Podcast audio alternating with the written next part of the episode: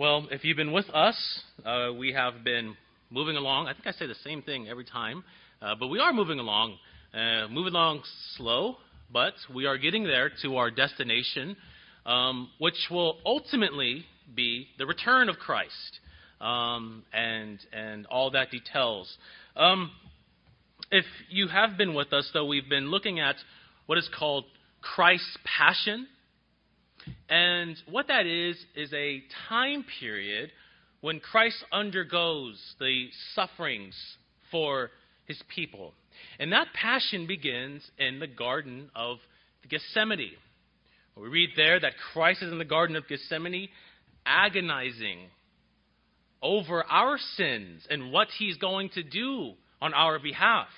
He sweats drops of blood. Angels come alongside of him uh, to minister to him. And then we move on to the arrest and all those things leading up to the cross. I'm not going to get into the betrayal um, or even um, the trial of Jesus Christ. You can learn about those things, I'm sure, on your own. But uh, we want to consider for our time this evening, and as well as maybe the whole month of March, is the atonement. Right? Because that takes up a big part of our theology of the work of Christ. How are we to think of the atonement or the death of Jesus Christ? And what we did last week is we began by looking at the atonement of who did Jesus Christ die for? A very controversial question, is it not?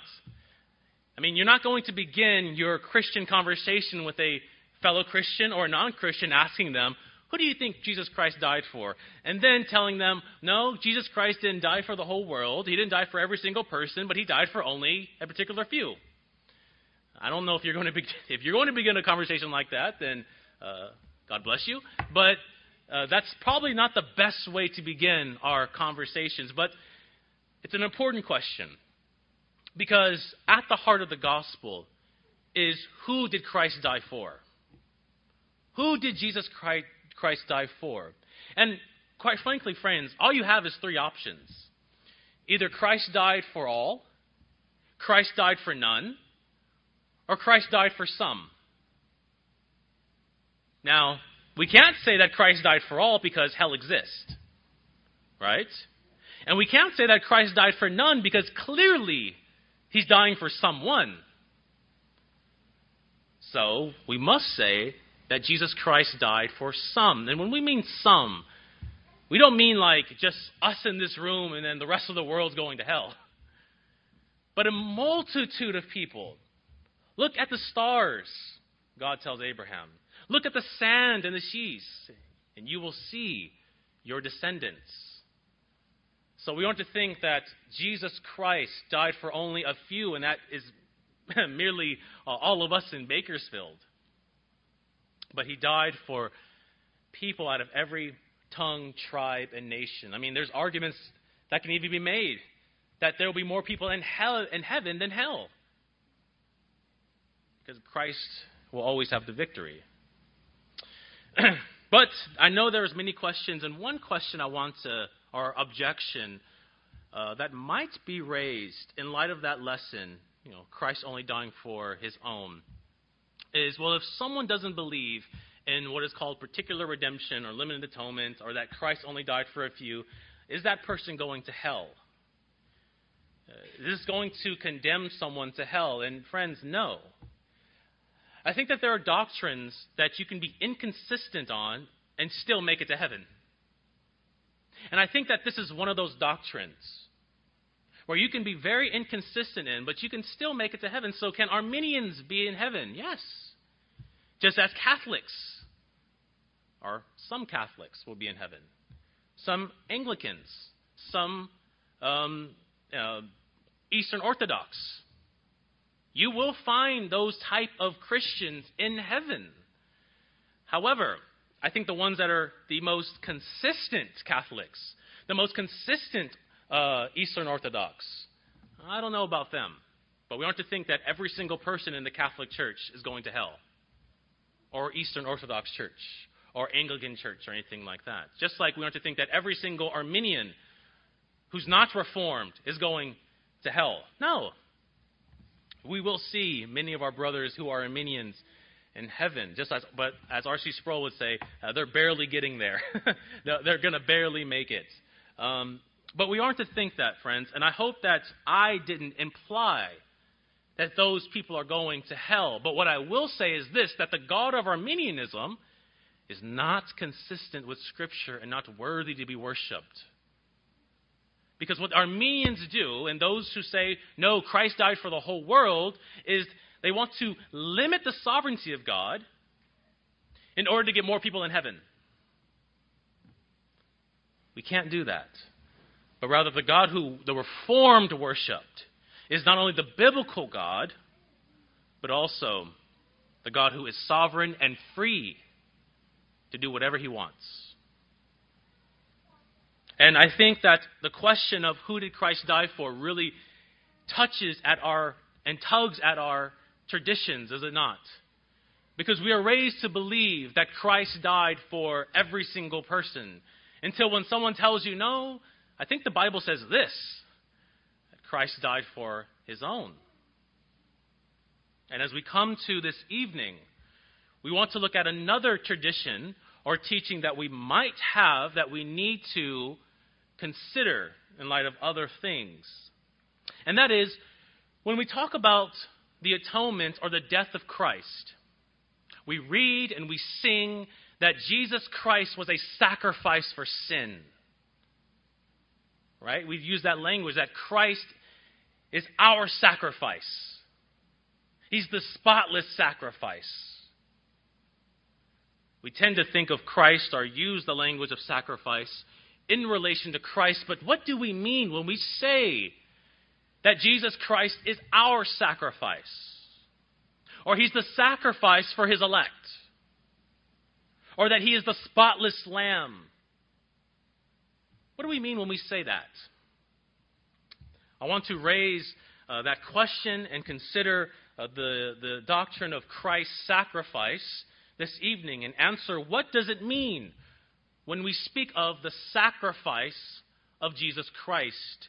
And the doctrine that I want to raise is this that Christ's sacrifice is a worshipful act to God to satisfy divine justice. Once again, Christ's sac- uh, sacrifice is a worshipful act to God to satisfy divine justice. And friends, I will say that again, this also is at the heart of the gospel, is it not? How does Christ satisfy the justice of God? Well, he does that by offering up a sacrifice. So we have to consider now what does it mean for Christ to make a sacrifice? Let's first answer the question what is the nature of sacrifice? What is the nature? What do we mean when we say sacrifice? There are many ways in the English language in which we talk about sacrifice. And the most common way in which we speak of sacrifice today is generally in relation to either acts of fortitude or acts of temperance. Acts of fortitude or acts of temperance. Let's consider the first act, and that is the act of fortitude. Fortitude is defined as mental and emotional strength in facing difficulty, adversity, danger, or temptation courageously. Let me give you an example. A man on the battlefield has a grenade in the midst of his unit. And in an act of sacrifice, he saves his unit by jumping on the grenade.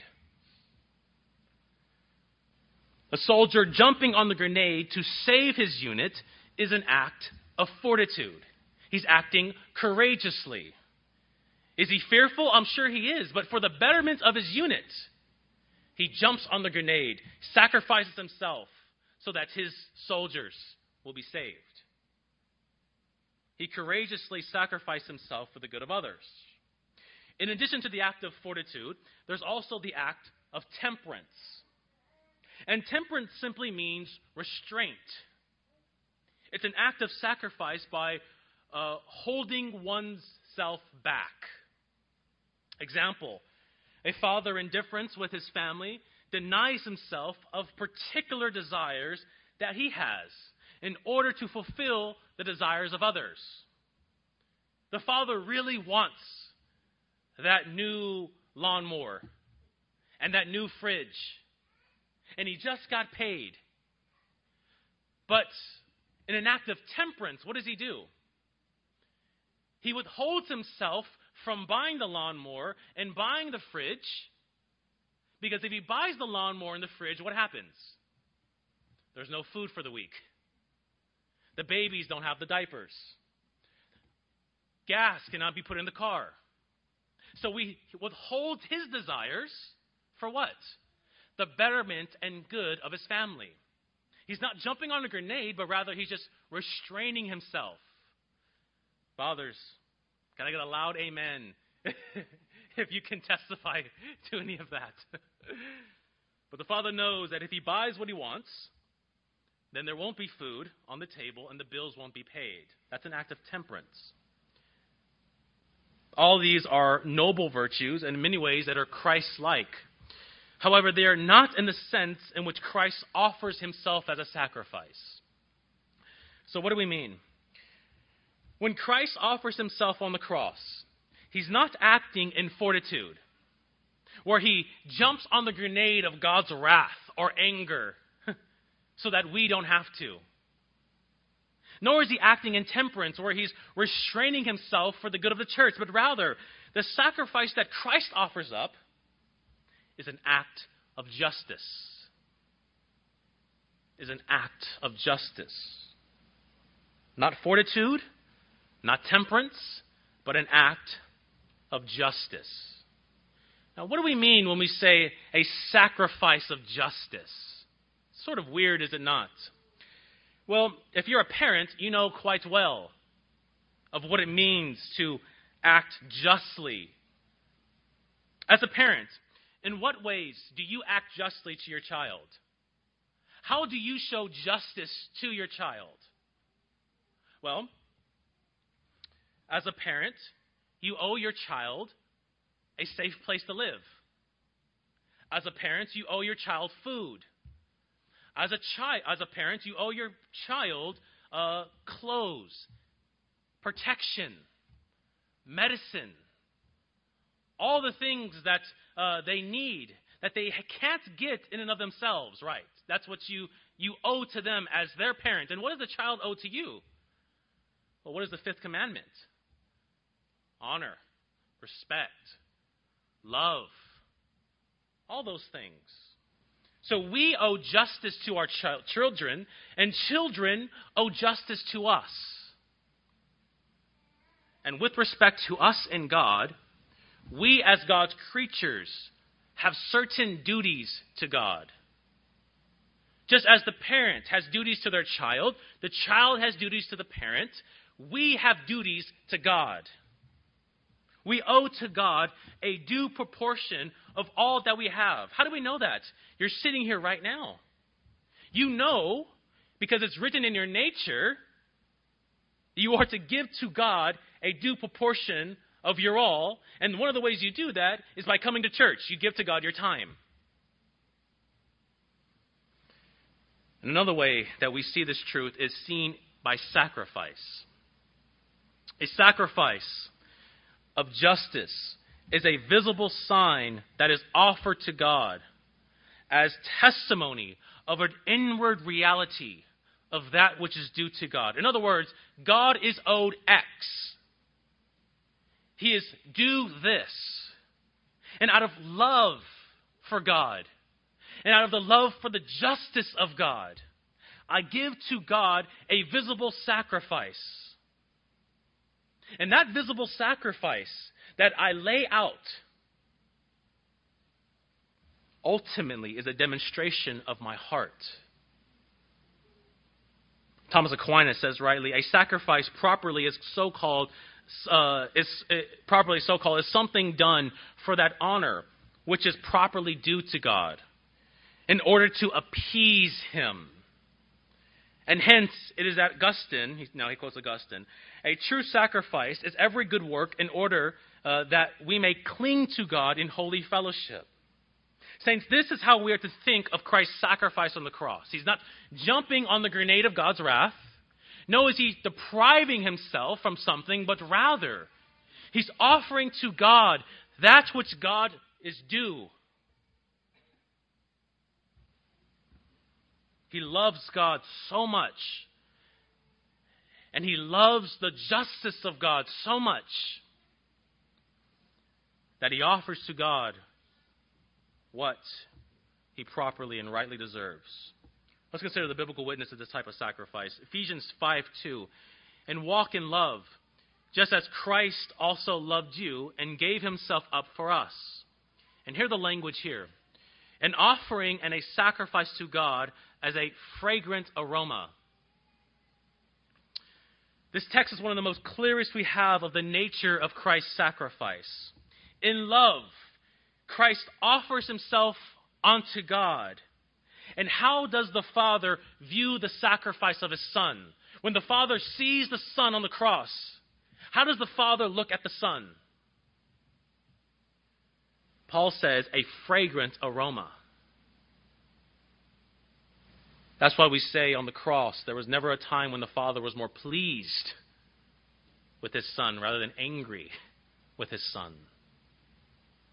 And this type of language should immediately take us back to the Old Testament. When the flood had subsided and everyone and everything had exited the ark, what did Noah do? He built an ark or an altar. And there he made a sacrifice on that altar. And Genesis 8:21 tells us when the Lord smelled the pleasing aroma, the Lord said in his heart, I will never again curse the ground because of man proper worship of God's people results in what? In a pleasing aroma. And God delights in it. When one sacrifices something on the altar, that sacrifice, the smell of it, goes up in the air. And if it's a proper sacrifice, God looks down upon it and delights in it. He says, You have given to me what I rightly deserve. Now, we must note that a sacrifice in and of itself is not pleasing to God. Meaning, God doesn't just want a spotless lamb or an innocent bull, but rather the pleasure of the aroma that comes in a sacrifice properly made to cleanse and remove the defilement of the people first finds its origins in the heart. The sacrifice that God finds as a pleasing aroma are those sacrifices by those who offer to God that which is properly due to Him with a sincere heart. We learned about this this morning, did we not? You can't worship God outwardly and not inwardly. You can't say you love God with your mouth and your words and not also giving to Him your heart. The same way with sacrifice. You can't give to God a proper sacrifice outwardly and inwardly not be cut to the heart. This is why uh, the psalmist says in Psalm 51, 16 and 17, For you do not desire sacrifice, or else I will give it. You do not delight in burnt offering. Now, it's kind of weird, right? Because didn't God institute the sacrificial system? So clearly, He delights in it and He wants it. But notice, the sacrifices of God are a broken spirit, a broken and contrite heart. Again, the sacrifices that God finds delight in are one of proper heart posture and one that visibly offers to God what he's rightly due. My heart is cut, and I need to give to God what he rightly deserves. God, here is this sacrifice. And if it's a proper sacrifice, it's a pleasing aroma to God. And I would argue that God created man with a natural sense of offering to God what is rightly due to him. Meaning this we tend to say that written on man's heart is the law of God. Meaning that God didn't have to codify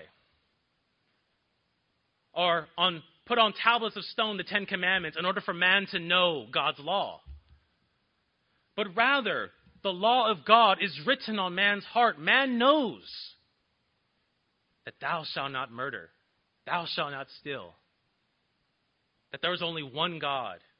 Man knows that, and I would argue also. That written on man's heart was offering to God what is due to him by way of a proper sacrifice. Consider with me Genesis chapter 4, verses 3 through 5. In the course of time, Cain brought to God an offering of the fruit of the ground, and Abel also brought of the firstborn of his flock and of their fat portions. And the Lord uh, had regard for Abel and his offering, but for Cain and his offering he had no regard. Let me ask you a question. Was the Ten Commandments given before Genesis chapter 4? No. The Ten Commandments were not given. The sacrificial system was not instituted before Genesis chapter 4. And here we see that before God formally instituted the sacrificial system under the Mosaic covenant that we'll see in Leviticus, at the very early stages of history of the world, men are offering sacrifices to God. Why does Noah, why does Cain and Abel offer a sacrifice to God? Why are they doing that? It doesn't say in the Bible before those events that God wants a sacrifice explicitly. It's because we owe to God a due proportion of all that we have. That is why. It is written in our nature to offer to God a sacrifice. The apostle Paul sums this up best, Romans 2:14, for when the Gentiles who do not have the law by nature do these thing, do the things in the law. These, although not having the law, are a law to themselves. Natural reason tells mankind that he is subject to a higher being. And because of this, men ought to render to God that which is due to him as a matter of justice. That's what our nature tells us that there is a God. He does exist. Even though I suppress that knowledge with sin, there is a God, and I owe to him certain things. Augustine, to this God we owe our service, whether in various sacraments or in ourselves, for we are his temple collectively and as individuals. We are created in God's image, and because it is so, we owe our full obedience to him. We owe service to God. And what we see in God establishing the sacrificial system under the Mosaic covenant is making visible what man already knows by nature. Man already knows that they are to offer to God sacrifices. And what God does under the Mosaic covenant is making those things explicit. So, how does this all relate to Christ and his offering of sacrifice, you might ask? As we already noted, there are two types of sacrifice that men generally think of one of fortitude and one of temperance. And the common way Christians think of Christ's sacrifice is one of fortitude. This is the common way we think of Christ's sacrifice in the church. That God is so angry. In heaven, he's just mad. He's steaming. He's been steaming ever since Adam fell. In order to appease and wipe away our sin, Jesus must jump on the grenade of God's wrath. In this view, Christ jumps on the grenade and took this metaphysical, spiritual wrath of the Father on our behalf. On the cross, when Jesus is on the cross, he's crying out. There's some sort of metaphysical, spiritual wrath that's just that Christ is just absorbing. So, as a result, we no longer have an angry God, but now we have a God of love because of what Christ has done. God's angry, Jesus is on the cross, God pours out his wrath on the Son, thereby making God go from anger to love. It is almost as if God had said, For God so hated the world that he sent his only Son so that whosoever might believe in him might have eternal life. Friends, I would argue that this is not a faithful representation of the gospel witness. It is not what meant when we say that Christ offers a sacrifice to God. There is nothing pleasing in the aroma of that sort of action and sacrifice. But rather, that which is pleasing to the Father is the love which Christ shows for God in offering his flesh as a demonstration of a perfect, infinite contrition, remorse, on the behalf of all of his own. The sacrifice of Christ is first and foremost a demonstration of Christ's great love of all that God is. John Owen says, All which and diverse other words, which in part shall be afterward considered, do declare the very same thing which we attend by satisfaction. Even had taken upon him the whole punishment due to sin, and in offering himself, doing that which is God, which God, who has offended, who was offended, uh, was more delighted and pleased withal than he was displeased and offended with all the sins of all those that he had suffered and offered himself for. And hear this God was more pleased with the obedience, offering, and sacrifice of his Son than displeased with the sins and rebellions of the elect. Notice what Owen is saying that there is not a grenade of God's wrath that Jesus jumps on in order to appease him. In order that God will go from a God of anger to love. But out of love for who God is, Jesus demonstrates how great the justice of God is. As sinners, we infinitely are in debt to God, and we justly deserve a punishment from God. But that doesn't mean that God is angry, but it's just. And on the cross, it is as if Jesus is saying, All the sins of the world are worthy of pain, punishment, and torment because of the great love I have for you. How great and marvelous your justice is. It's your you being satisfied and appeased and your justice being upheld is worthy for me. It's worth me going through pain and torture and punishment.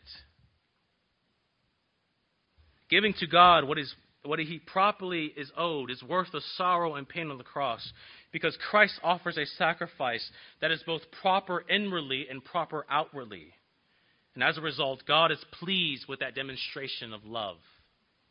Again, Ephesians 5 2, and walk in love just as Christ has also loved you and gave himself up for us, an offering and a sacrifice to God as a fragrant aroma.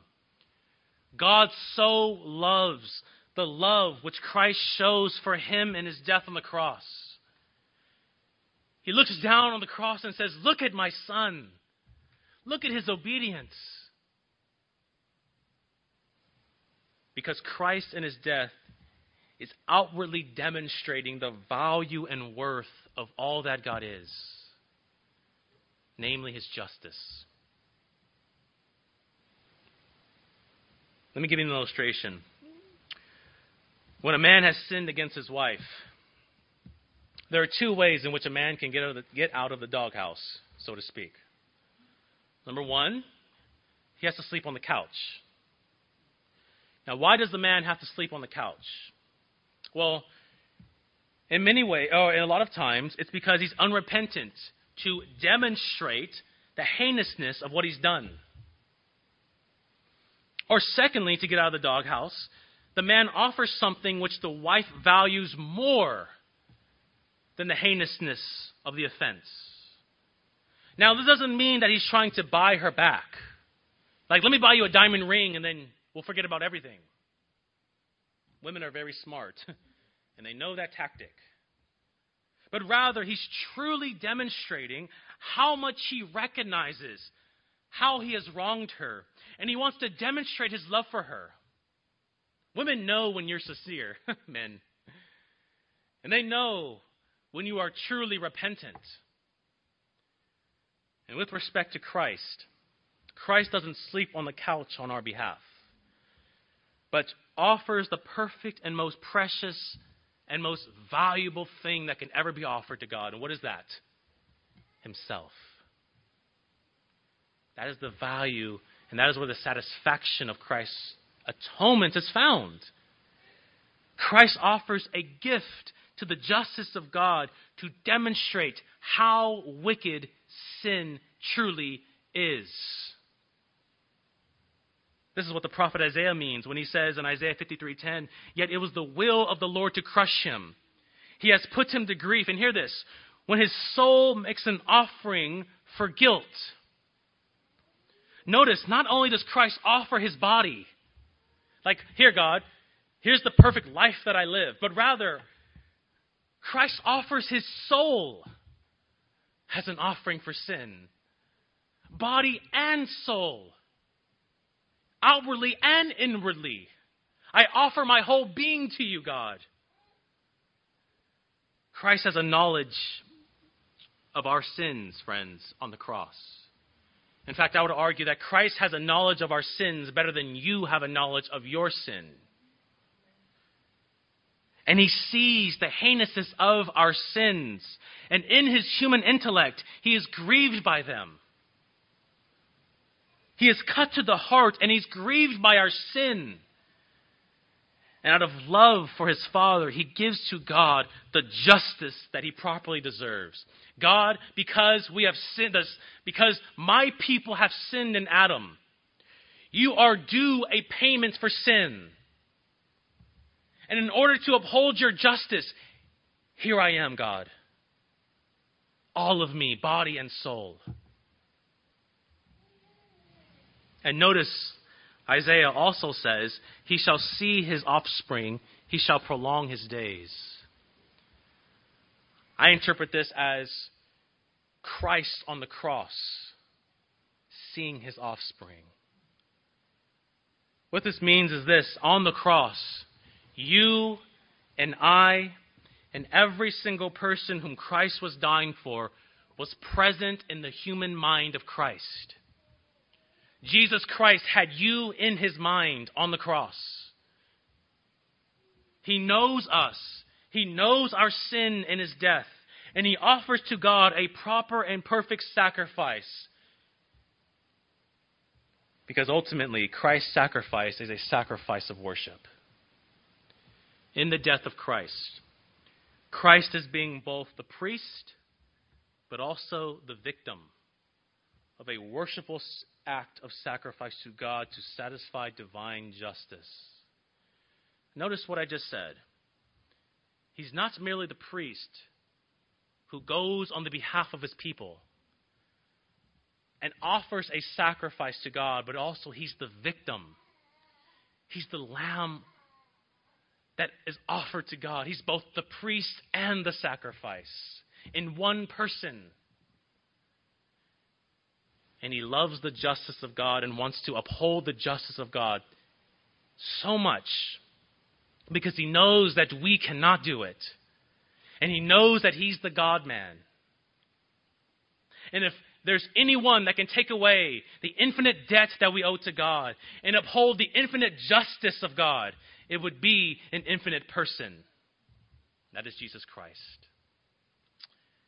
in closing, friends, what we have learned, what we, what we have learned, um, what have we learned, and what are some uses uh, that we can live in light of?